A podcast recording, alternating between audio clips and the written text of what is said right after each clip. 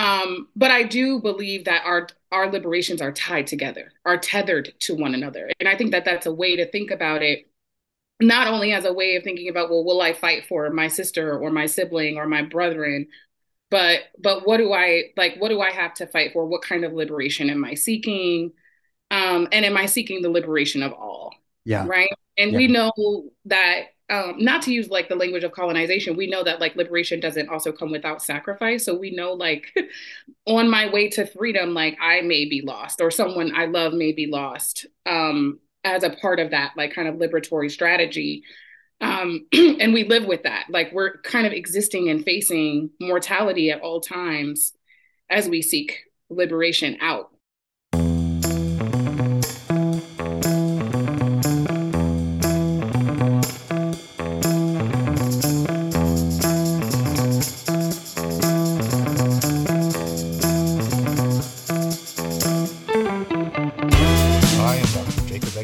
Jesse Golden. Hi, this is Kimberly Ann Johnson. Hello, I'm Paul Chen. I'm Sarah Gustafson, and this is the Holistic OBGYN podcast.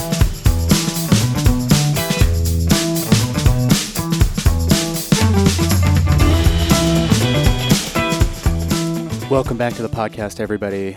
Today I'm joined by Sevonna Brown. Sevonna can be found at Sevonna. that's her uh, her Instagram handle, Sevonna. I think that's great. Um, Sevonna is a um, is a maternal justice advocate. Um, she's a birth doula. She's a mother, and she's the national director of Restore Forward, which was formerly known as the Black Women's Blueprint. Um, you can find Restore Forward at Restore Forward on Instagram. They got they lucked out. They got exactly the names that they wanted. Restore Forward's mission is to advance a pedagogy pedagogy of well-being and steward of well-being and steward the journeys where people can be seen, held, and heard by each other in the earth. I think that is kind of spot on. There's obvious reasons why I would bring Sevonna onto my podcast, right? Um, I'm due to visit her up in Michigan. I got to get to meet this incredible woman in person. Sevonna and I, um, our conversation focuses on black maternal and neonatal morbidity and mortality, but really a, a more global mm, sort of advocacy for the better treatment of especially women of color within a maternity care system that has demonstrated time and time again its willingness to um, corrupt a person's mental, emotional, or spiritual well being, um, all in the name of sort of taking care of their materialistic needs of blood loss and all that. But for women of color, you know, that may be extra relevant for, for white women, but for women of color, they also have to worry about their physical well being at the hands of healthcare professionals who have all taken an oath to, to do no harm. So the for the healthcare professionals, this is not to say, hey, you're a bad guy. This is to say we can do better. We must do better, because across the entire developed world, the United States has the worst maternal, um, specifically maternal statistics, um, and our neonatal mat- statistics are not that much better. So fortunately, in our country, you have a low absolute risk of dying in childbirth, but black women, it's been well documented now, have a roughly twice or three times as high risk of dying from childbirth, which, um, while the risk, absolute risk is still low, it's still way less than 1%, we've got to do better. So we get into systemic racism, we get into um, racial inequality, we get into socioeconomic disparity. Sevonna is going to be coming onto the Born Free course, is uh, a part of one of our updates. She's going to do some additional lessons for us on um, focused on Black and uh, women of color, their their maternal and neonatal outcomes. So um, she's a doula. She's she does great work. You're gonna love this conversation with Sevonna Sevonna Brown. Like every episode, we do have a couple brands that I'm fully in alignment with who really really matter in this world. I wouldn't even have sponsors if it didn't cost increasingly more money to produce my podcast. You'll ex- you can expect to see in the next coming weeks we're upgrading to StreamYard. I've got an in uh, like a live producer of the show now. Um, it's going to be much higher quality video. And our YouTube channel right now is defunct because of the James Thorp episode. If you haven't heard that episode, please share it with far and wide. He gets into the nitty gritty. He's a prof- prolific researcher. He's an MFM. He's an OBGYN. He's been on the board of every major uh, organization out there related to maternity care in the United States, and he was ousted for simply asking questions, very, very important questions around what happened during the COVID moment. So check that episode out. But because it was on YouTube and it violated their community guidelines, they got it got taken down. I'm not allowed to post there anymore. So until that is lifted, I may have to start posting on Rumble or something. So stay tuned for that. But Sevonna, you'll find her episode at YouTube as well. You can see her lovely backdrop. She is a joy, a joy to interview. But anyways, because of all those upgrades, I um uh, really still love finding sponsors that are in alignment with my practice. And I don't think any company is more in alignment than BirthFit. Lindsay Cantu and her team at BirthFit have put together an incredible program. And what I'd like you to imagine is you know, hey, you've heard that exercise can help prevent every pregnancy complication under the sun, including gestational diabetes, hypertensive disorders, prolonged labor, prolonged pregnancy, risk of C-section, risk of uh, mood and mood disorders or, or depression blues uh, in the postpartum period. The the wide range of benefits are clearly illustrated in James Clapp's book, Exercising Through Your Pregnancy. But if you go to the gym and you want to hire a personal trainer, they're not going to have any specific training. Well, BirthFit provides coaching to coaches who want to work with pregnant and postpartum women, uh, really any phase of a woman's cycle or a woman's life. So their um, pregnancy and postpartum specific lifestyle programs can be found at birthfit.com. They also have an incredible B community. Um, I have um, completed their coaching certification. I'm a BirthFit leader now. It is so, so good. You are going to be in such good hands finding a BirthFit professional near you. They have a directory on their website again. It's birthfit.com. And if you use code Beloved, you can enroll in their postpartum basics pro- program for 20% off, or you can get a month free, or both. Um, free month in their B community, where you're going to meet a lot of like minded people who are interested in nervous system supported general strength and conditioning, human movement foundations, core and pelvic floor basics, nutritional programming, all of that. Um, so check them out, please. They're doing awesome work out there. This episode is also brought to you by Organifi. I have started using Organifi's green juice as a workout drink. I add a, a little packet of LMNT. You can go to drinklmnt.com slash beloved if you want to get a free starter pack with any purchase on their website. I add a, a packet of that to a shaker, and then I add a scoop or a scoop and a half of green juice. And the green juice is loaded with so much nutrition. It like gives you this like, it like wakes you up for your workout. It's amazing. So what you can expect to find in their green drink is are things like ashwagandha, which actually has it's an adaptogenic herb that creates a little bit of stress in the body. It's sort of like re- re- ramping up your nervous system for a hard workout. Um, but it doesn't leave you jittery. It's not caffeine. Ashwagandha has this like, little hormetic stress to the system, which actually can help with muscle growth. Um, it helps with recovery and that's why I add it to my to my workout routine. You're also going to get a ton of antioxidants. Um, moringa, spirulina, chlorella are all included. You're going to find lemongrass, coconut water. I'm sorry, wheatgrass, coconut water. They've also added a big healthy serving of red beets, which provides a bunch of essential nutrients for your overall fitness, minerals, some nitrates. Um, you're going to get a ton of B vitamins from that. You will get a little splash of caffeine from some matcha they've added to the blend, some turmeric, some lemon, um, and then prebiotic powders, which of course can feed your gut microbiome to help you digest all the protein or whatever it is you're taking um, after your workout.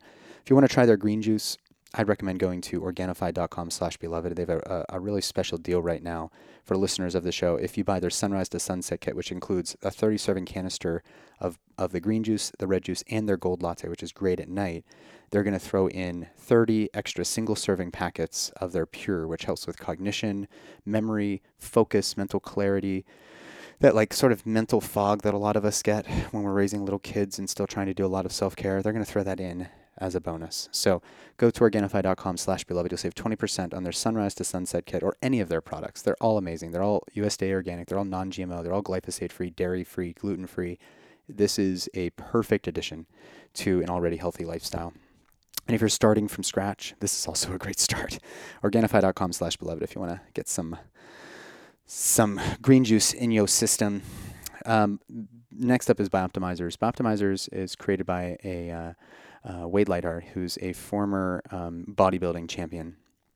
And all of their products again are super super clean i talk a lot about their magnesium breakthrough but i've been recently doing a lot of stool analyses on my clients especially my fertility clients and i'm finding that their hormonal issues that pop up on like a dutch test or on your serum labs oftentimes you can take it back to the gut and what's i think happening is that as people are experimenting with new diets they're they're likely eating the right foods but if you're not digesting those foods. You can't absorb those foods.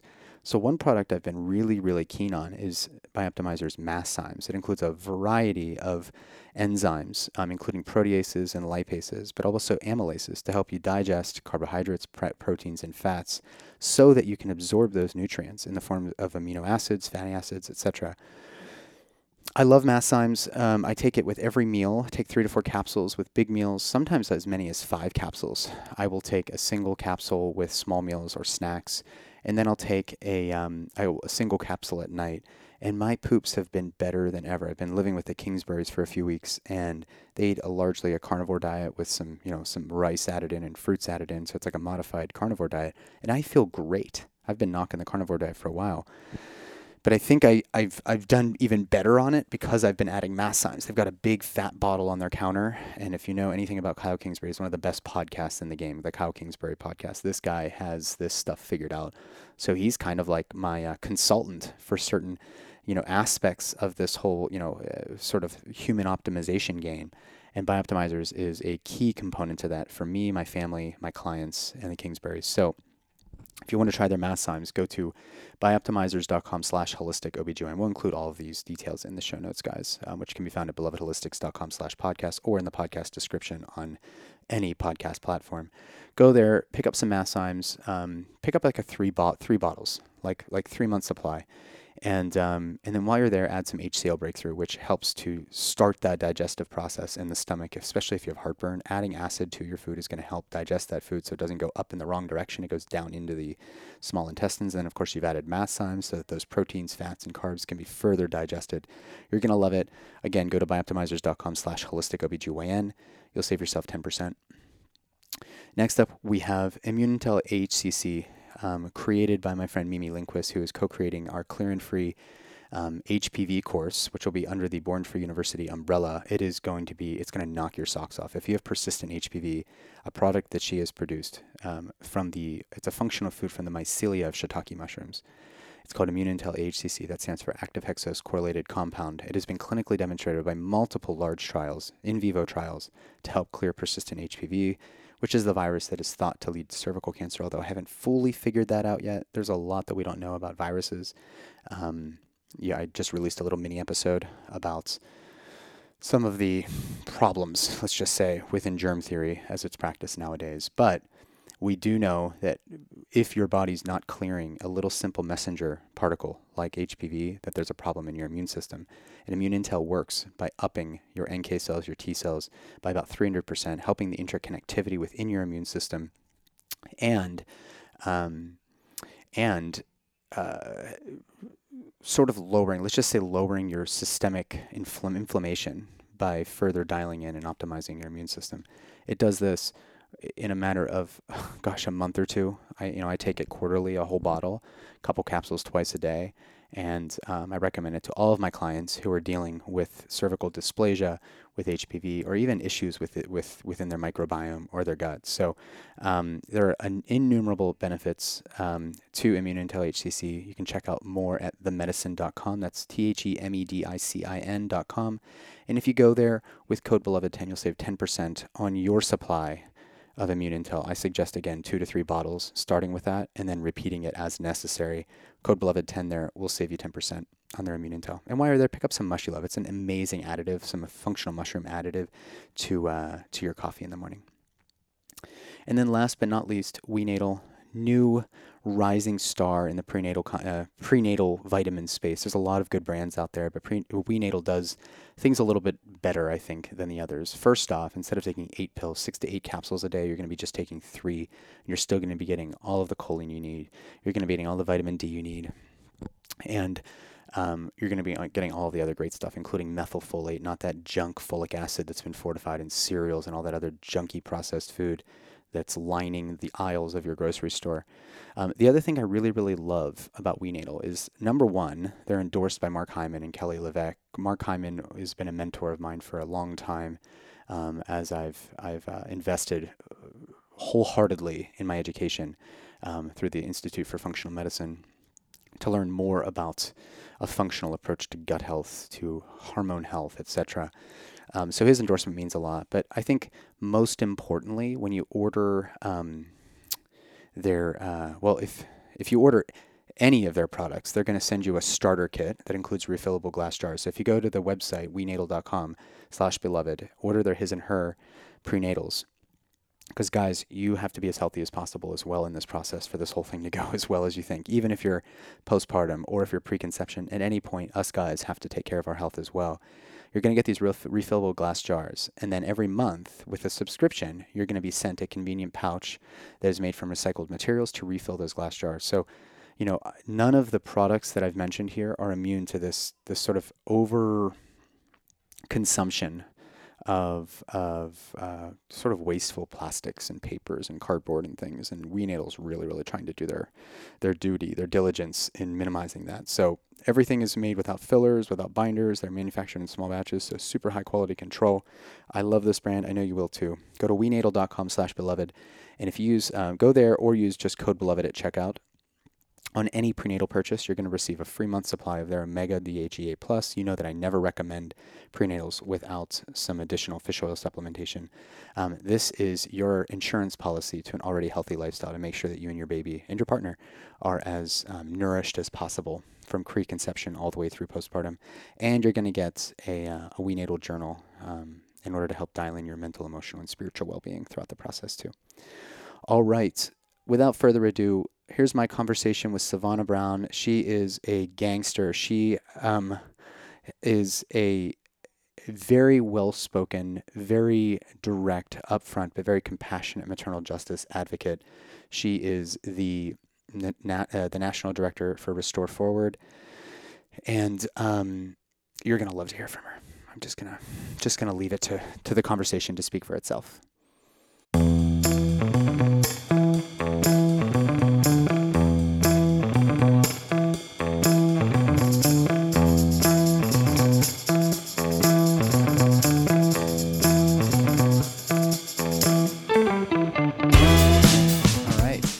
Sevonna Brown, welcome. First off, am I saying your name correctly? You are saying my name correctly. Thank God. Hell yeah. Thank you. Oh my God. that's my first win of the day. Uh, that's that's good. Um, Sevonna, you are uh, an exceptional human. You're doing a lot of work as a black woman, as a black doula, serving black communities, um, predominantly, I, I presume. Um, why don't we start with I would have, you know, I've already given your bio and your accolades and whatnot. I want to start with this little quote that I found on your website. Actually, I guess tell everybody just the one liner, you know, what you want them to know about how you show up in the world and also where they can find you. Because I'm going to be taking little snippets from your beautiful website so that they can go check it out themselves. Amazing. Yeah. Thank you, Nathan. I'm privileged and honored to be in this conversation with you. I feel like our relationship is actually growing like through these like collegiate oh God, totally. relations, but I also feel like we're in a commitment to be authentic and um you know in integrity with each other and what each other does in the world. So i also appreciate you and just want to name that and say that. Oh, thank you. Um, sevonna brown you can find me as the national director at black women's blueprint. So our website is actually restoreny.org um, you can find more of my kind of personal commitments to the world and Black maternal health at sevonnabrown.com and at Sanctuary Medicine on Instagram. Beautiful. Um, so there's some of the places you can locate me. Um, I hope that if you're seeking and wayfinding in this work, that you will reach out to me because I'm I'm in the business of building people's capacity to do this work with love and intentionality and integrity um, the way that I show up in the work is through the commitments that I have to my ancestors. It's absolutely necessary um, to honor them and to think of them as I do my work. Um, I know that I'm very much ancestrally rooted and grounded, and we kind of use the language of called, called to this work. I love that. Yeah. Spiritually, um, and you know, in the times when it's like, why am I here? What am I doing here? That's what I turn to. Like I kneel at my altar, I connect to my ancestors, I say, what the fuck? Pray about it because it's really challenging yeah. space that we're navigating. Um, so I just preface this conversation with that uh, understanding.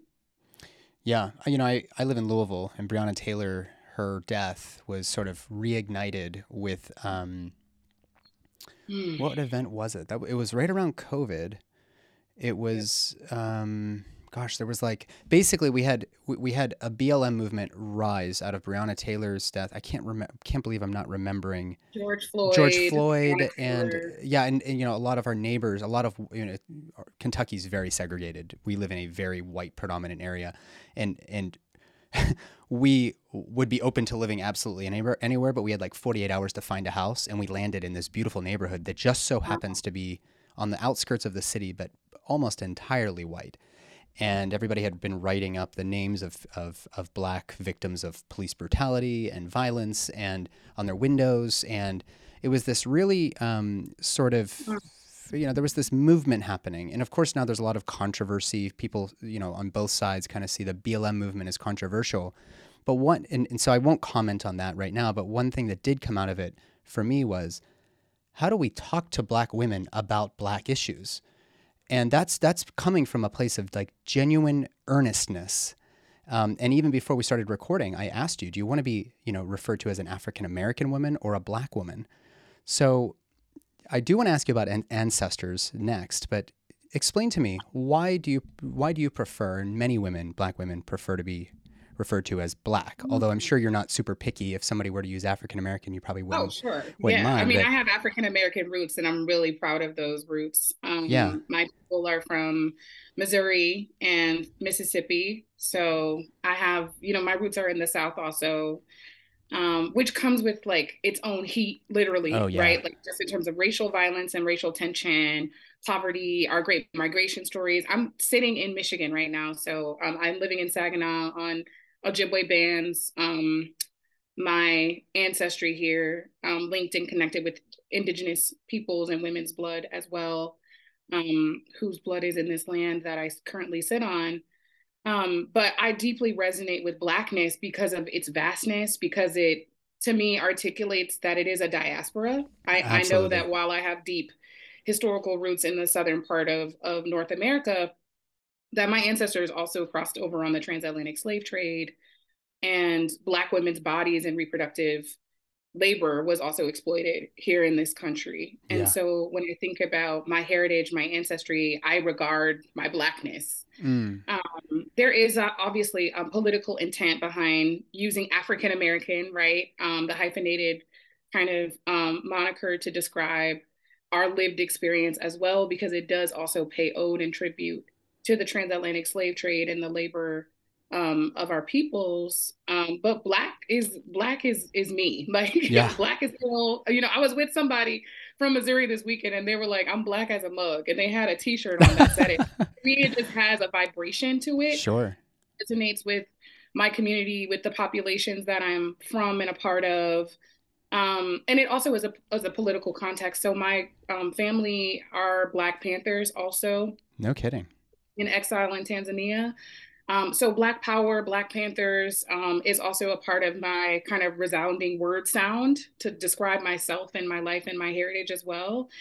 Um, so I'm always centering Blackness in that way. So Yeah. that's my political, personal political um, decision, you know. Yeah. Um, and if someone calls me African American, I'm just as extremely and remarkably proud of, of that lineage and that understanding as well. Yeah. Well, I, I appreciate you even fielding that question because there is there is a sense, you know, I, I don't know if you remember uh, the book that came out right around George Floyd's um, murder. Uh, let's call it what it is. Um, Yeah. Um, there was a book by a white professor. Her name was Robin DeAngelis, and it was called White Fragility. Or was it called White Yeah. Fragility? Yeah, that's right. And I thought there was a lot of great points brought up, but it didn't really seem to quite capture it. And maybe it was partly because it wasn't written by a woman who who has lived the black experience. And Yeah. um, so I'm I'm kind of curious. You know, I've got so much I want to talk to you about, but um, I just I just interviewed Kemi Birthjoy Johnson um, a couple weeks ago, and she's lovely, a UK midwife, very very much like loud and proud, an advocate for um, not just owning your your race, your creed, however it is that you show up in the world. It's also um, she also really is, uh, I think. Like those things aside, she's just a great advocate for women, and I, I think a part of her platform is like we have to get over color but and I may be putting words into her mouth, but she's sort of like this is a plight for women. This isn't just a plight for black women. And I think there was a little sentiment that was coming through with BLM and maybe in kind of a twisted way. So I, I, I wonder when you're working as a black woman for women, for black women, I suspect, and you can correct me, but I suspect that you're you're also fighting for the plight of all women. Um, is is that true? Yeah. I mean, there's a quote that says, like, until black women are free, none of us are free, right? right. Yeah. I mean, that's and yeah, and I, you know, I wrestle with that quote because I'm. It makes me feel like a type of way. Like it makes mm-hmm. me think, like, well, are y'all only gonna fight for us if it, if you think that it's gonna be a way? Sure. If it's gonna be a pathway or a vessel towards your own liberation, like, right. or can you love Black women, un, unabashedly, unapod, uh, unapologetically, unendingly? Right. Even without right. your liberation being a, a piece of the collateral in that liberatory fight. Right. That's, a, that's neither here nor there. I think, like in the conversation that we're saying right sure, now. Sure. Um, but I do believe that our our liberations are tied together, are tethered to one another, and I think that that's a way to think about it. Not only as a way of thinking about, well, will I fight for my sister or my sibling or my brethren, but but what do I like? What do I have to fight for? What kind of liberation am I seeking? Um, and am I seeking the liberation of all? Yeah. Right. Yeah. And we know that um, not to use like the language of colonization, we know that like liberation doesn't also come without sacrifice. So we know like on my way to freedom, like I may be lost or someone I love may be lost um, as a part of that like kind of liberatory strategy. Um, and we live with that. Like we're kind of existing and facing mortality at all times as we seek liberation out. Yeah. And, you know, I feel like that's particularly evident and imminent right now when I think about Black maternal health and I think about the just immense casualties, like the lives that we can't get back um, that have like kind of illuminated or w- awakened or pulled the veil back on the particular moment that we in, are in, in terms of health, in terms of the healing that's needed in the community. Um, and I find it actually incredibly and remarkably relevant that you mentioned Black Lives Matter as a context and also like as a backdrop yeah um this moment because it is a matter of reproductive justice when mm. we think about police violence and um, brutality you know one of the tenets and the pillars of reproductive justice that 12 black women coined in 1993 one of the tenets of those is like that we can like live in conditions that will like sustain our survival yeah. And right now, we don't have reproductive justice because the conditions that are actually built to that are meant to be built to sustain our safety are are actually the ones that are threatening our lives, right? Yeah. Yeah. Um, and of course, there's an argument that those systems were never designed to keep us alive in the first place. Um, but that to me just has me thinking about like what is our when those 12 black women coined reproductive justice and they said yes, the right to have a child or the right to not have a child or the right to have a child who gets to live in conditions that sustain and ensure their livelihood, I think that they were forecasting um, such a complex space and a complex moment that we're in right now that is not necessarily an abortion debate. Yeah. It's about sovereignty and dignity, living a life of sovereignty and right. dignity, and holding systems feet to the fire around whether or not they are contributing to that or, or taking that away from us. Mm. Um, and so I think, you know, for I can say, like, for the tribe that I'm a part of, we're in deep investigation about whether or not we can depend on our systems to do so. Mm. Um, and I, I can say, like, for the movement family and the political homes that I come from, we have shouted at the government until we're blue in the face about the fact that like we matter our bodies matter our lives matter our children deserve dignity um, that you should love the flesh of black people, as Toni Morrison says in Beloved, right? Yeah, beautiful. Um, and we've done that till we're blue in the face without affirmation back from that system. Yeah. Um, and so I sit at tables with people who are thinking not just about abolition, but also what the alternatives are after abolition, right? Like, what are we rooting up and growing out of the seeds that our ancestors planted, including many still living, those 12 Black women who coined reproductive justice and, and who were, are a part of a genealogy that says, yeah. like, our lives matter deeply. Yeah. Yeah, you brought up the word respect. I mean, there's just not a lot of respect for from person to person nowadays. It's always like you need to have an angle. There there needs to be some sort of critical mass that turns people over to now caring about the the lives of black people. I personally kind of struggled with I when I asked that I'm realizing that the way that I asked that question before kind of pigeonholed you into saying yes I care about all women's reproductive eh, you know issues. But real what I was really trying to get at I guess uh, that if I could take that back is that when people were saying wait all lives matter it kind of came off as like a bit of a like a dilutional process. Like yeah like yeah let's all respect one another equally and that actually kind of drew the energy draws the energy a little bit away from the reality that women are, yeah. are more likely to suffer great morbidities even mortality in just having a baby you know in the united mm-hmm. states in a, in a country that spends an outstanding amount of money on maternity care and and granted yes we're falling behind for white women as well all women in the united states actually have a have a worse shot of making it through unscathed you know childbirth but mm-hmm. but the fact that mm-hmm. black women are maybe two to three, up to maybe five times more likely to die, even though it's a low absolute risk, like that really should be something that we talk about. Like very specifically, if you have more melanin in your, you know, produced in your in your skin, that you actually have a worse shot. And it's because of all these myths that have been told. Even somebody very close to me once recently, actually, retired nurse of like 50 years, she said, well, black people do have thicker skin. I, I remember it was harder to inject, you know, or start IVs and whatnot. And it was like, God, like these myths are really, really damaging. And so it might be a couple more generations before we make yeah. much progress. But I would like to, it would be, I think it's helpful for all of us nowadays to think back to, to like the civil rights movement. And, and those movements were really, really critical in getting basic rights. But we actually haven't made much progress. Like there isn't that much progress um, despite that being what s- almost 70 years ago. Yeah. So, um, yeah. And I, I challenge people. I, I so appreciate you kind of like walking that question back and like really wanting to be intentional about like, but can we say like black women deserve dignified like care and respect? Like, can we just say that? And can right. we be with the fact that yes, when black women are free, all people are free, but also but also black women.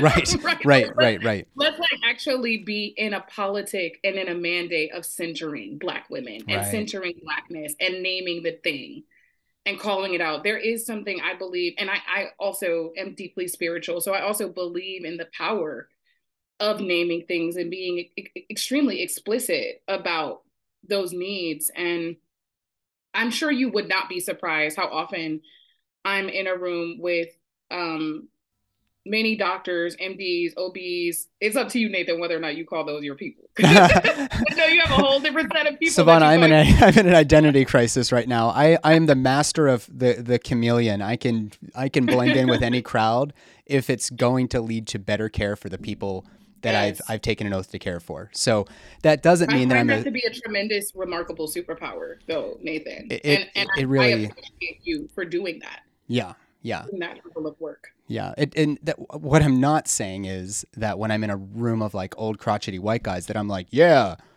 women am no. i right like that's i can't do that but i, I can blend in with them enough to maybe start to put like some feelers in there so they start thinking yeah. about things differently it's it's a very hard line to walk and um, i even was looking at the list of podcast guests that i've had like coming up to you and i was gonna like i always like to say related episodes and it was like gosh there's a lot of white people out there that have a lot to say. Like, where are mm-hmm. the black voices? Where are the Latino voices? Where are the indigenous voices? And so it's something I'm really pondering. Like, even in the podcast space in general, there's just not a lot of uh, insights yeah. coming directly from you know the mouths of those people who we we pretend to care about their justice right and so and i say we i mean the collectives of society when we say all lives matter it's like, yeah, uh, it's presumed we mean black women, but let's just call it what it is. Let's let's talk about the care of black women, and that's what we're going to do today. So definitely, and I, and you know, I what I was going to um, name is just like how challenging it is actually to get a lot of physicians, doctors, sometimes OBs to say black women, mm. like to just utter like the words like black women or my black patients like right like there's actually like a deep rhetorical challenge um in the discourse right. of medicine to speak powerfully over the lives of black women to speak the care of black women to speak for the regard of black women um and i'm not only talking about like those that blame like black people for their own suffering because we've seen a lot of that as well in medicine. Like, well, if only you would eat better, if only you would not smoke, if only you would stop doing drugs, if only you didn't, you weren't born into a cycle of poverty, if only you had a different insurance type. We've seen that like kind of blaming on Black community in yeah. medical racism and scientific racism. But I'm talking about the opposite of that to actually like uplift, culturally affirm, um, revere blackness even like which is like my dream. Like revere the sovereignty and dignity of black women. See our bodies as sacred. See our health and well-being as sacred space. See my participation and yeah. my autonomy yeah. in my health and well-being as sacred space.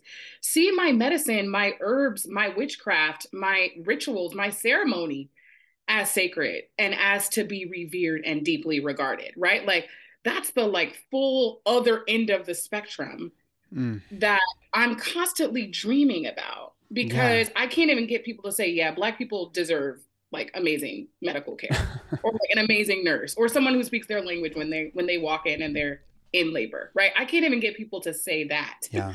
Let alone to say like I love blackness, I love black people and I fight for the indisposability of that blackness.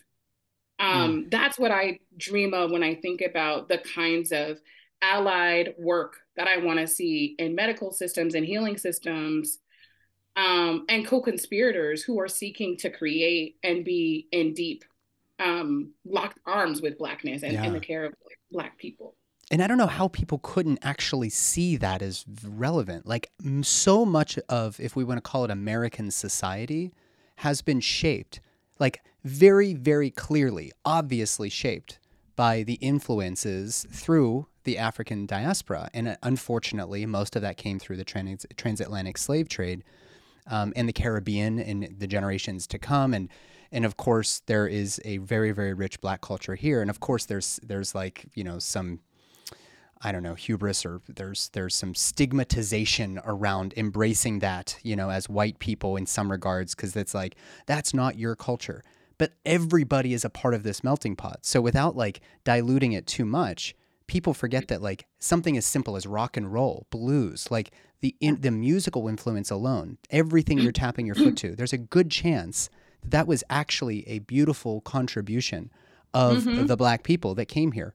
Not against their will, you know, nonetheless, but yeah. but so so to imagine a world without people of color, if you just want this whitewashed world, that doesn't sound like a you know any more beautiful a place as if we you know than if we just had like this strict binary of man woman or straight gay or you know whatever else. These all these like false binaries that we sort of hold so near and dear. So yeah. God that sounded like the whitest thing i've said in a long time but no i have so much to say about what you just uplifted which is that like we have a problem loving and respecting and holding sacred blackness but we have no problem and again the greater we of the society of society we have no problem extracting from it. We have no problem right. violating it. Right. We have no problem consuming it. We have no problem torturing it. Yeah um, we have no problem selling it and trafficking it and and criminalizing it and incarcerating it. We have no problem with any of that. But but our problem is with even the parts of it that has been given over or or taken taken. more likely mostly yeah. taken. Even yeah. like macaroni and cheese right? Like this is a this is a legacy of thomas jefferson's enslaved chef. No right? kidding. and, and rock and roll the extraction of black women's labor and black women's spirituality i mean rosetta tharpe who is the most incredible and influential rock and roll leader um, was, you know, communicating ancestrally when yeah. she was sharing that music, and that was extracted, mm. right? So there's no influence that we have historically in the historical record without violent extraction. Right. We don't have an example of it. Man, I, don't, I um, don't think I have too many white supremacists that listen to my podcast, but if they are, their dinner was just ruined. That mac and cheese will never taste the same. I mean, sincerely, right? And not only to say, like, how that has, you know, how the world has benefited on the back and labor of blackness, but also how blackness has like suffered Yeah. horrendously Mm. Um from that from those benefits right? Um and obviously that's the definition of capitalism but it, it just to me continues. I see it still. Like i still see it like in my family in my community. Like when i'm sitting around the dinner table like on holiday like those sufferings are evident. Mm. like in my people like Mm. in my grandmother's tongue in the experience that i have if i like dare step foot into church because i need to go see my niece like perform a recital or something Right. That witchcraft Like, thing, you have to but- lose that but- label for a minute. might have to hang that one up for a second just to like enjoy sunday morning but Leave your witchy herbs at the door. Yeah. yeah. Um, but also, I will say, you know, you just reminded me. I have such a remarkable and beautiful, um, great friend and colleague of mine, Ron Manigault Bryant, who writes "Talking to the Dead," and she does an ethnography of nine Gullah Geechee women who preserve their ancestral, you know, medicines while also being leaders in Christocentric spaces in the United States and the sea, Georgia Sea Islands. And she just talks about the deep necessity for their survival, their tactics, their strategies, and their creativity with Mm. reckoning with their God and what that God looks like and how that God has sustained their survival. Um, and she shares just like remarkable stories of, you know, their blending their root work um, with their more um, traditional Christian um, values, and also how that is an embarkment on of resistance for them. And so I say that to say like blackness is also complex. Like how could you not worship it? It is just so remarkable in the ways that it has sustained um, healing for communities um, worldwide, diasporically, right? Um, and that's a part of my loving blackness is being in commitment and acknowledgement of those stories and of those ways yeah.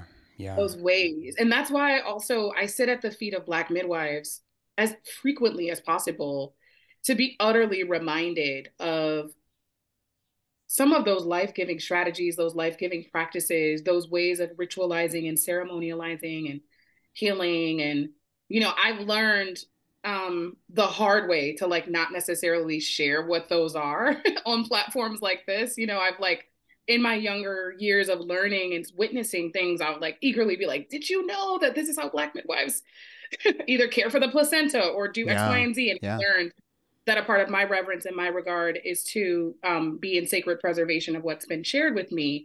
Mm. Um, so I won't go into to explicit examples here, but but those are the kinds of ways that I kind of center myself and ground myself yeah. in this work, especially when we're in such challenging times, like Yeah. around morbidity and mortality that we're we're sitting with and witnessing Mm.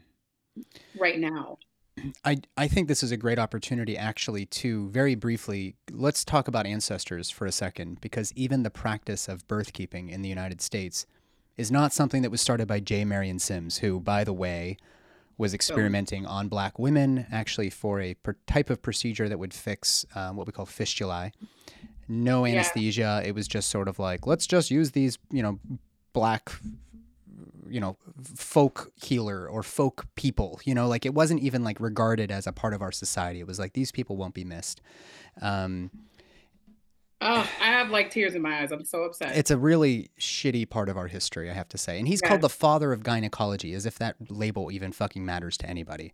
Um, that's not a label i would want, want to ever hold because we the sordid history of gynecology is going to be a big solo cast coming up in the future for me. I did one on the history of witches women healers and midwives though and um, it was through the it was a very eurocentric lens that i was viewing it because the witch hunts occurred for the most part for three or four centuries in europe at least the way Yeah. that it was documented there's witch hunts even happening nowadays in present day i'm going to use the continent of africa because i don't oh yeah. so I, you know, anyways, um, but the reason I bring this this whole thing up is that, you know, a lot of people turn to the medical system ever since the early 20th century. Birth has moved indoors. The doctors, especially white men like me who wore white coats, now became the purveyors of safety and and and um, you know, whatever, uh, intervention, um, all of the things that now in the medical system they hold near and dear. But the ancestral lineage of midwifery dates way back, way, way, way, way back, specifically to the continent of Africa. And I'm saying the continent, guys, because you have as many cultures in the continent of Africa as you probably do in the rest of the entire world combined. There is a variety of dialects, a variety of, of cultural practices, and midwifery traditionally has been honored as an apprenticeship and it has been passed down through lineages. And it eventually arrived in the United States, again, thanks to the slave trade, so to speak.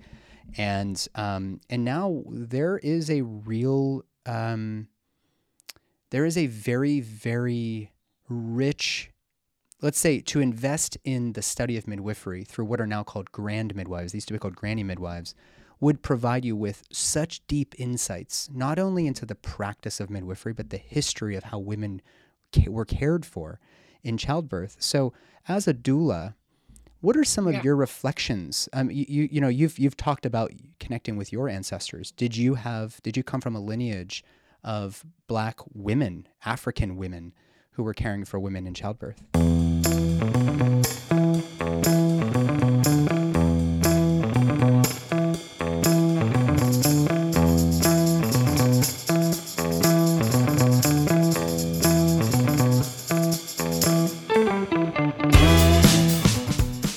Everybody. When Sarah Rosser and I created the Born Free Method, which is the most comprehensive, both data driven and sort of spiritually based synthesis of prenatal and postpartum education for both women and their partners, um, we wanted to be as inclusive as possible. Because when com- people come to care, to, to receive care from Sarah and I, we don't really, really care what you look like, who you are, how you identify.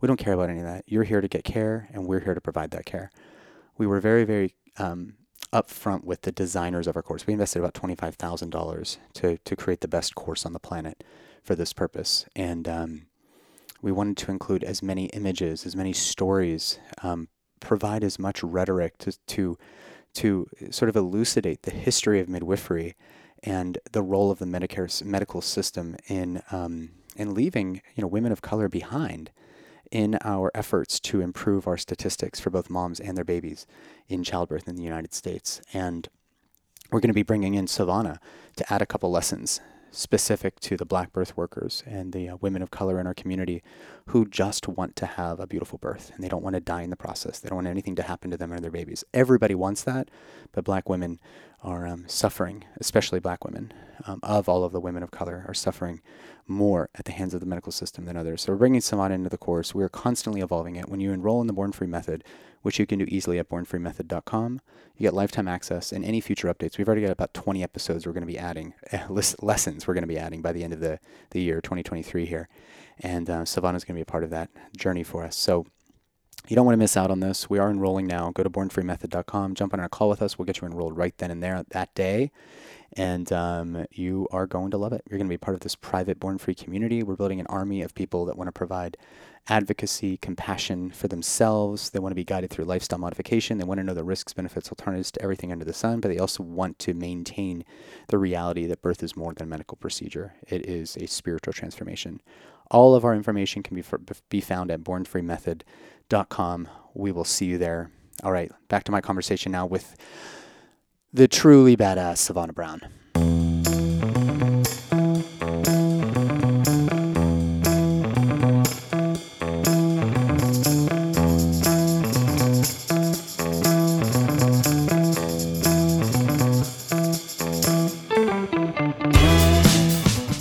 Certainly. Um, well, one who's living, she's 90. Black women in my life live long as hell. So I have a 90 year old grandmother who was a labor and delivery technician in the South and the Jim Crow South. And, mm. you know, I can tell you stories, Nathan. Like she wasn't allowed to touch anybody, you know, as a black woman because she's serving white women.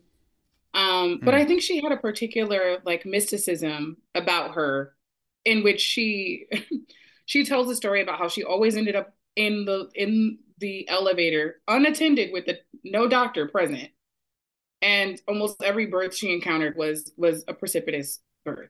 And by the time they got upstairs, it was just like it was on and popping. wow. Yeah. And I was like, I think that that had something to do with my grandmother's strength, her spirituality, her knowledge, her wisdom, her knowing how the body should be shaped, how it should be held, how it should not be held, how to breathe, right? Her understanding of physiologic birth, her fearlessness, her understanding and deep reverence for the design of the woman's body, no matter what their race were, or even if they spat on her while she was supporting them. That's a strong, a strong human, strong woman. Yeah, I mean, mm. this is a this is a remarkable person who knows why they're on the earth. yeah, and is serving, and is serving and in service of that purpose and of that mission. Um, so that's one. And then um, you talk about the continent and the relationship between ancestral midwifery for Black women in the United States and the continent of Africa. I had the privilege of traveling through South Africa with Machilo Motse and visiting over 50 Indigenous midwives who are from various, various, various um, districts and townships throughout South Africa. And, you know, all of the work in South Africa around traditional midwifery, indigenous midwifery specifically, yeah. is spiritually based. And so, in all of the conversations that I had, and all of the clinic based work that I had, and all of the, the community based work that I did with these midwives, one in particular, her name is Mary Manyeke, who just a fierce, incredible spirit you know, she, um, I was traveling with another midwife at the time, and she said, you know, I can't proceed this conversation with you. She was saying this in her native tongue, and it was translated for me. She said, I can't proceed with this conversation with you until a midwife from your lineage tells me that, wow. you know, this conversation is ordained to happen and divine to happen. So we sat quietly as she asked permission, right? Which is a very deeply African tradition of, of asking for permission from the ancestors to proceed with the intent that we all say we're proceeding with. Wow. Um, and for this, it was to learn, to understand, to exchange um, Indigenous midwifery techniques between one another. Um, and so she came back to myself and the other midwife, and she said, "You're good." wow. And she's like, "There's two of them that I know are for for you, and they're not for me." Um, so I say that to say that there mm. are ancestors in my legacy in my lineage in my genealogy whose names I don't know, right? And this is this is very typical of a Black African American experience that be, due to colonization, due to enslavement, due to the capturing and the rupturing of our relationship between the continent and um, our state domestic side living, there's just a lot of names I don't know. And there's a lot of seeking that I have to do um, even spiritually, in the legacy and the tradition of midwife um, as a doula? Um, so the answer is yes, there certainly are shoulders that I stand on, faces that I seek, wisdom that I seek um, in the work that I do. And, you know, one of the midwives told me, you know, because in the United States, it's so important to clarify the difference between a doula and a midwife. I just kept saying over and over again, I'm not a midwife, I'm not a midwife, I'm not a midwife.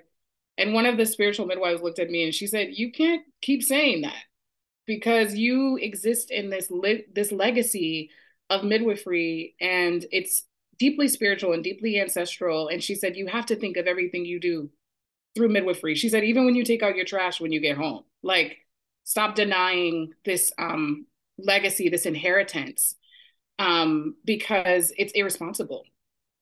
You know? Um so you know that was something for me to wrestle with and to reckon with. And you know just to be very clear doulas do not in the united states do not have the same scope of practice as midwives do in the united states. But the um, conversation and the conviction that this midwife was bringing to me was around the spiritual relationship to my ancestors and, and my lineage and my legacy. And so she was offering to me um, to stand inside of the legacy of midwifery that I come from, even if I consider myself a doula as a full scope of practice um, just to make connect the dots for folks who are listening and who are doulas. I wouldn't advise you to go around calling yourself a spiritual midwife or a midwife, especially if you haven't been counseled around that.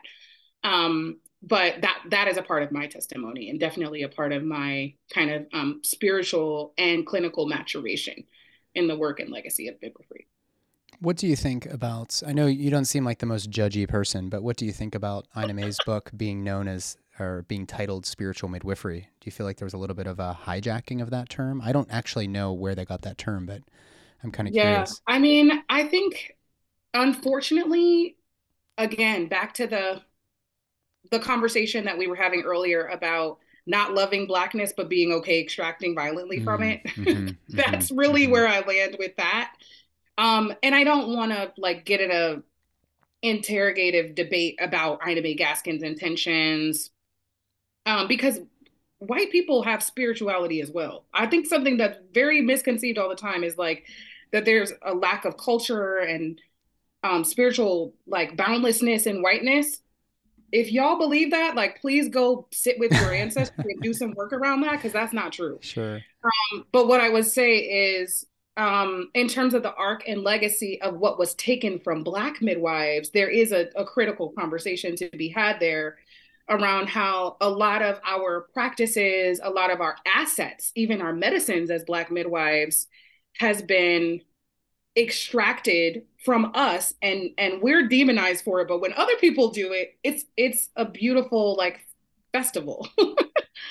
and so i'm challenged with that you know when i think about like Ina May Gaskins or folks who kind of fall into that camp because um, these are the tools and the medicines that black women have um, gifted to this field and to this landscape um, however like our our midwifery bags were taken from us like mm. when we were mm. doing that um, that was very demonized and even um, heinously and wrongfully criminalized at times so i wrestle with that i grapple with that i struggle with it um, i think we're in such a trivial debate right now around like things like licensure and things like that that we can't even really get at those kind of more egregious, I think, cultural Amen. imbalances and toxicities and, and diseases that are, we're actually wrestling across cross racially as midwives because we're so distracted by like the big fights, you know, the landscape fights. Sure. We're actually not like talking about those things um, as deeply. And I wanted to throw something back at you, Nathan. You brought up James Marion Sims, and if it's appropriate for me to ask you a question, please. Um, you know, I, I, I, you, when you were talking about him, and we talk about him all, all of the time as like this kind of like historical figure who like is just like positioned in a sketch or a painting, right? Uh, for one, James Marion Sims was not alone. He had co-conspirators. Yep. Who really, you know, a, a, a cadre of other doctors um, who bared witness and who also, you know, co-conspired in, in the violence and the dismemberment of Black enslaved women. Um, and their babies and their babies, right? But one of the things I would ask you is, um, if you know, I, I I could I could see how how a James Marion Sims could have used an abolitionist perspective. And you know, I think about like the many lives, the multi lives that we all live, and I'm curious, like, if you could have a conversation with him, you know, like to actually literally go back in time to like sit in front of him to bear witness to whatever violence or greed he was like existing inside of or living inside of um what would what would that conversation look like and i wonder you know yeah. you might have had conversations with a james marion sims like in the contemporary landscape i'm sure you've been in unfortunate debates and conversations with with doctors but I'm curious if one, you think an abolitionist intervention at the time would actually ch- have changed the tra- trajectory of things, given the influence that James Marion yeah. Sims had. Yeah. And then, um, two, like if you were in the position to intervene, what what what do you what do you believe that might have looked like? I actually don't think that there would have been any intervention that even made sense to anybody back then. Uh, I think that what we have to consider, and the reason I haven't done this, actually, originally with my this this podcast that you're on right now, I was going to do like a 10 part series on like these bad figures over the course of wow. medical history, like OBGYN specific. And mm. I, I, decided not to because it, it is not fair to point a finger at that person who did the wrong thing. I do think that if I was in front of them and I felt the way that I do now, I would have a hard time keeping my mouth shut and I would say like what the fuck is wrong with you? But we have to consider context and i know that th- this rattles people's cages a little bit oh, okay. you know like moral relativism comes in and i'm not saying that for the times hey he didn't know i'm not saying that what i am saying is that we had quite a dilemma to say the very least around our relationship as white people as colonizers like that was our entire business let's command and conquer And that has always been a part of US history. So, you know, even nowadays when people um, I'll, i can go back to J. Marion Sims, but because I don't really know who he was, I don't really know who his co-conspirators were or whatever. It's it's actually very hard to say what an evil man that was. I actually think he was a part of a giant system that everybody was like, this is a great idea. So mm-hmm. we should mm-hmm. really be upset with the system. And likewise, today, whenever people are like, I can't believe that doctor did this, let's get take him down. I'm like, guys, we are all consumers of healthcare. We all go to the hospital. We all see these things. And especially as a physician, you see this shit happening every day. Not quite to the degree that J. and Sims, you know, did it, but I just told you that there was a person in who's close to me who 50 has been doing this for 50 years and still thinks that black people have thick skin. Is yeah, that an yeah. evil person? I know for this person for sure is not an evil person. They are deeply spiritual, they're deeply loving and caring and compassionate, but they're a part of a greater cultural um, dissonance. Dissonance, yeah. Structure. And a, a structure that permits this type of shit to happen. I mean, we just saw the family in Texas who had their kiddo stripped away by CPS for yes. very unclear reasons. It wasn't even like there are a lot of people who are like, "Yep, that was the right thing to do." But we have a system that for some some reason, the Swiss cheese model just let this slide through one door after another after another until this family was horrifically traumatized. Um, and so, so the, the, the, in summary, I guess what I'll say is it's very hard for me in the way that I think about things to see a single perpetrator as the bad guy, as opposed to a part of a larger, um, mm. a larger issue at hand. And when we, I think, magnify it and just look at one person, J. Marion Sims, we miss the actual big picture, which is what you alluded to earlier. This is this is actually a quite deeper problem than licensure for midwives. There's a lot of horizontal violence amongst midwives, white midwives racist against black midwives. Like there is a lot of layers to this onion of reproductive justice for all the people, but especially for black women. So that's my long winded uh, sort of dodging around your question. But I, I would like yeah. to think that I would I would take it to him, you know, and all of his co-conspirators. But I think that we all think we're yeah. Captain America all of a sudden, you know. Um, I know. I know.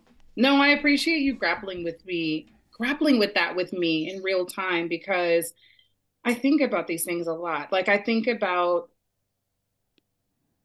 you know, as a feminist and as also someone who comes from a highly traumatized like background and, and set of populations who are highly systemically traumatized i also often think like well this is what i would have done like you know or and i and i like our humanity we are all like we are all victims in this patriarchal system. And right. sometimes i sit with midwives who just like weep in my arms because they're like i have to work in this fucking hospital. And i have to like contribute to this system of and this set of violations that i know go completely against yeah. what i know to be true. Yeah yeah. and many of them will look at me and be like, I am the problem. I can't even have a conversation with you about like the problem and how we solve the problem when like seven days out of the week, like I'm a part of that problem.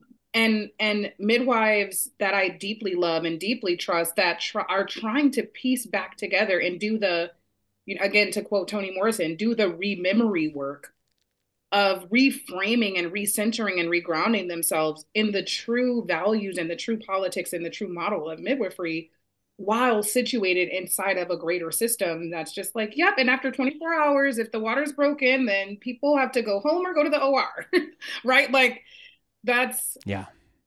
That yeah. is the, those are the structures that I think that we're not often talking about that we're situated in and you know, one of the things that I think has emerged, and I think naturally in a movement, just like we see in Black Lives Matter, when when the police kill someone, we are like the pol- that police officer is on trial. That's right. That's the exactly damn right. system isn't on right. trial. Right. Right. That police officer is on trial, and when and, and we want to say that that's justice. That that policeman got his got what it came to him.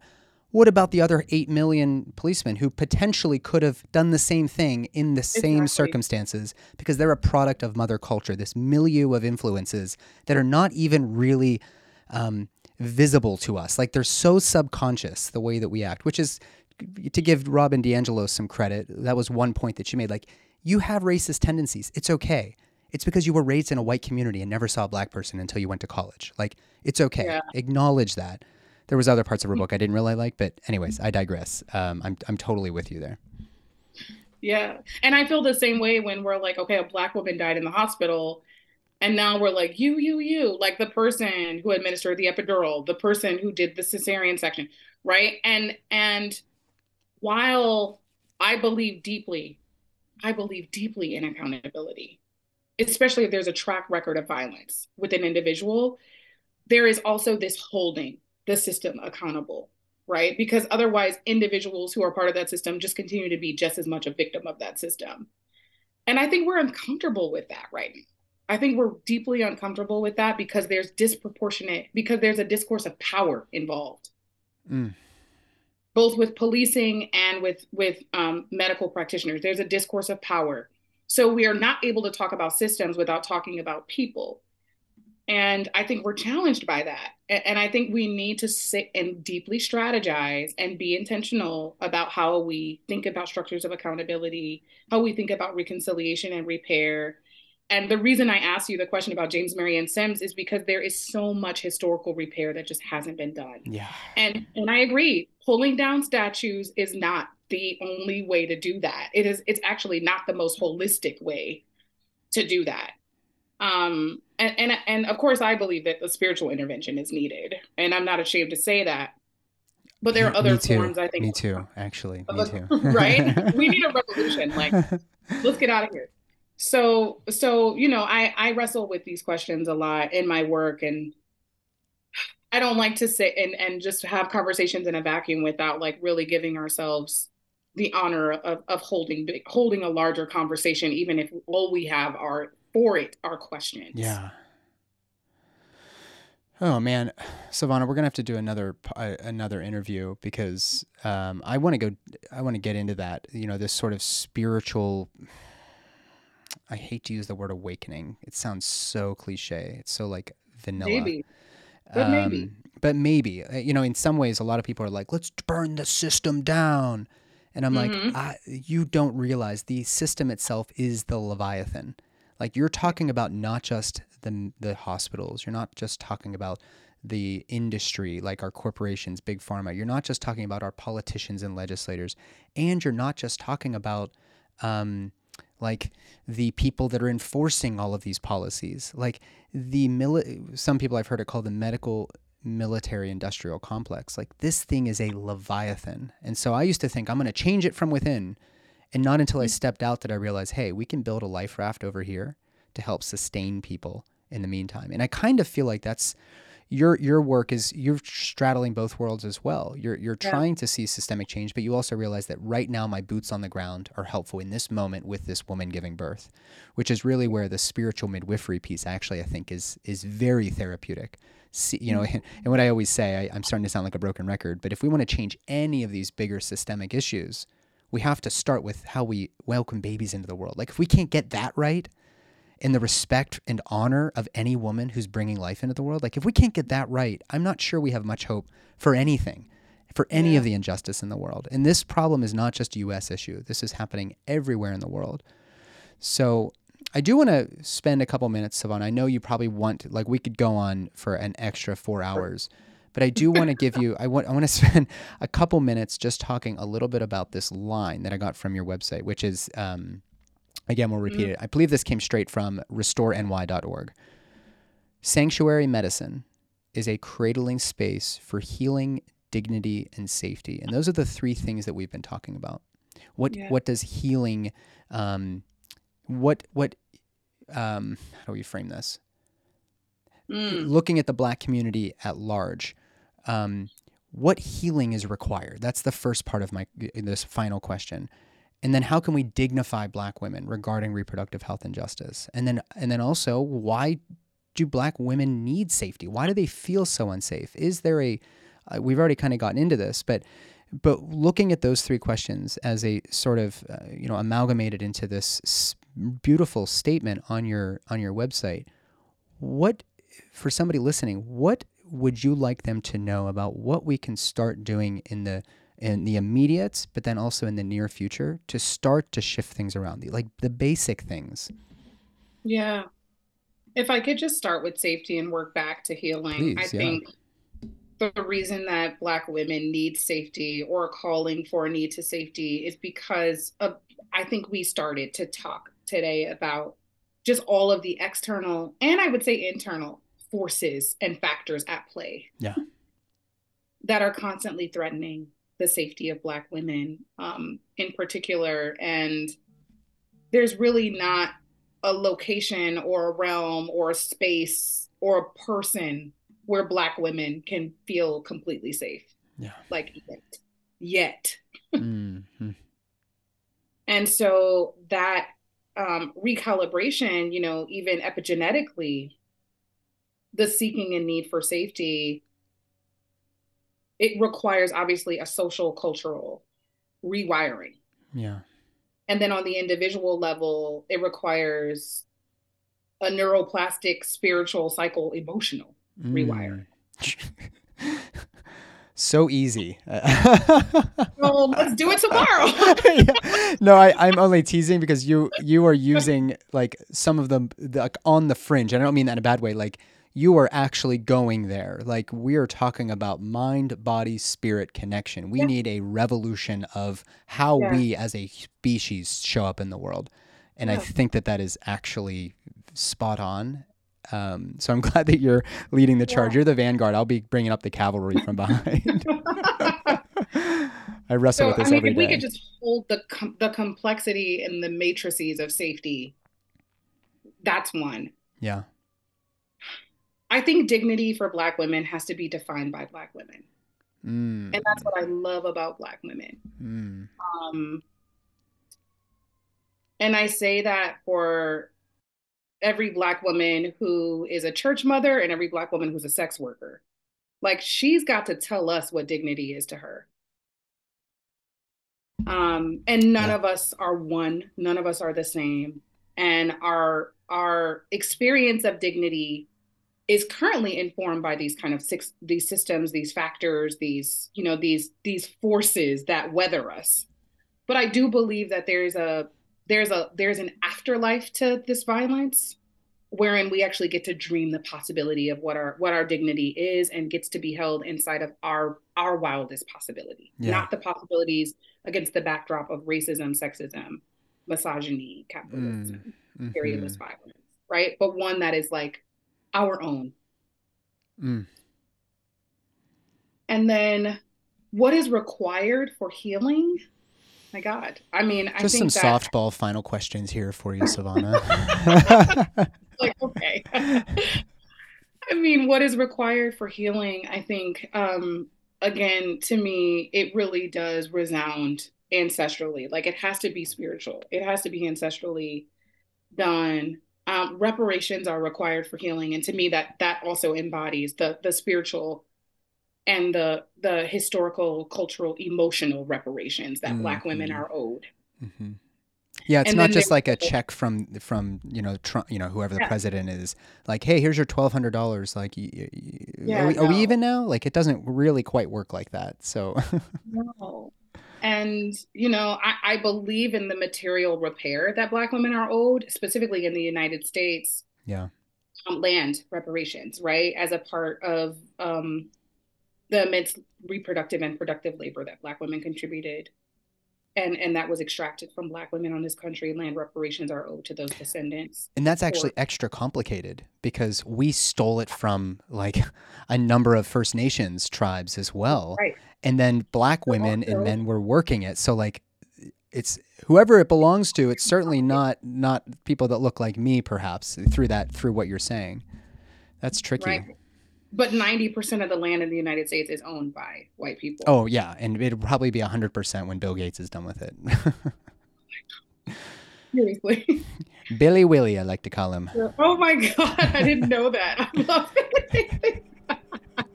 oh billy willie just causing Healing trouble definitely requires repair, I guess is what I will have to say. And and you know that repair is about the ruptures that have occurred and that does include, you know, our indigenous siblings.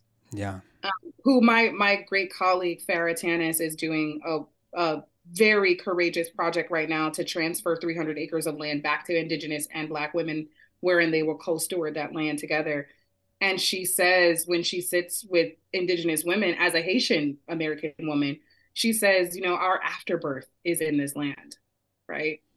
Um, yeah. the afterbirth of our, our ancestors is in this land. And so our repair is absolutely necessary for our healing. Once we can have land, we can grow fresh food. We can Montessori our children on that land. We can, you know, we can live safely. We can charter ourselves into freedom in the way that we we seek to, right? Um, and that is a part of our healing. That is a part of our um, divestment yeah. from those systems that impact our safety, that impact our dignity, that are currently, you know, barricading us from our healing. Yeah. So mm. it won't happen overnight. Um, but again, this is back to the conversation about what am I willing to give up on the way to, to liberation and on the way to freedom, right? Yeah. Yeah. Um, and and it's those are the challenges that many of us are faced with in, in this deep work that mm. we've been endowed. Yeah. Uh, you know, ever since you started talking about land, I was thinking like what a perfect allegory for the in, in some ways um, in some ways, the allegory of our treatment of Mother Earth is actually a perfect representation of how we've treated black women and black men, which is this sort of extrication of, as you mentioned, of their labor, of their of their greatest assets, and mm-hmm. then also simultaneously discarding them when we're done with it. You know, um, mm. I wonder if there are any black authors that have actually written about this sort of land debacle because that actually mm-hmm. is is a really beautiful allegory. For me, I you know, personally, I don't think anybody owns the land. I actually think this is not ours right. to own. And there are white people who through our sort of capitalistic you know intentions have have just stripped our beautiful planet of so many of its of its valuable resources and and just like kind of kicked it, to, you know, kicked it to the cur- curb. So much so that we're gonna like go to Mars now and just and just repopulate, you know, and Earth. We're done with Earth now, you know. But on, on, at the same time, if we have to, if we have to have some sort of regulations over various bodies of land, how would our current day society look had we been a little bit more mm, respectful of this sort of land ownership thing. You know, I mean, what if every slave had been given a hundred acres of land and just cared for it in the way that even their ancestors had cared for it, as opposed to just this strictly, you know, stripping, discarding, stripping, discarding process that we see across the entire United States, or really most of the world. So, anyways, um, you just got me thinking, kind of in my heart mm-hmm. space about that. Um, yeah. Hmm. Sevonna, you're I I uh, I also want to acknowledge that you did not owe me an interview. You did not need to do this. You know, you did not need to teach me about how to you know honor some of these really important practices and traditions.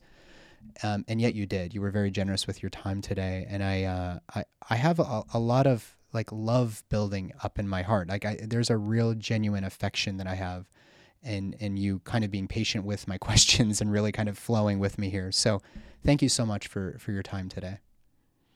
Mm, thank you, Nathan. I mean, for the depth and for the sincere, the sincere um, connection and the need for being in this conversation. Like, it definitely felt like,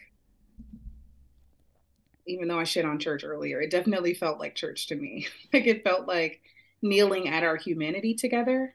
The Church of the Goddess. so thank you for kneeling at my humanity with me and allowing me to kneel at your humanity with you. I, I, am deeply appreciative. This this was mutually, mutually serving. Um, and I hope that our ancestors are happy that we've convened. Today. Yeah, yeah. Well, I have a, a client who might be giving birth up in Michigan. Maybe I'll I'll just pop a squat on your lawn for a few days and we can have coffee and tea and all those things. oh, yes, please. Thank Is- you so much. My, very, very much my pleasure, Sevonna. We'll, we're going to do a part two because I want to go a little bit deeper on a couple of these topics. We didn't really even get into the reproductive justice piece, you know, because you you were in the business of birth control, uh, featured in the film. Uh, Ricki Lake and Abby Epstein, good friends of mine and yours as well. Um, we're going to link that in the uh, in the show notes because it does give a little bit of the the history. This is a, a sneak peek for part two into the reproductive justice uh, movement in the United States um, and and the role of Planned Parenthood and there's some eugenicists that were you know happily trodden along in that that whole program. Um, I think it's a really important piece of our history, and I think that if we're going to even get to the healing and the dignity and whatnot, we have to be able to look at that really kind of twisted part of our history in order to try to maybe in the future make amends. So we'll explore all of that next time. Um, how can people find you in the Yeah. meantime? Please find me on Instagram. It's at Sevonna. I'm sure my name will be spelled in the podcast. At Sanctuary Medicine as well on Instagram. Please follow Black Women's Blueprints work at www.restoreny.org. And you can reach me directly at sevonnabrown.com. Sevonna, if there's any ever anything I can do to help support your missions, your initiatives, please, you know who to you know who to call. You got my cell phone, okay? Thank you, Nathan. Thank you so much.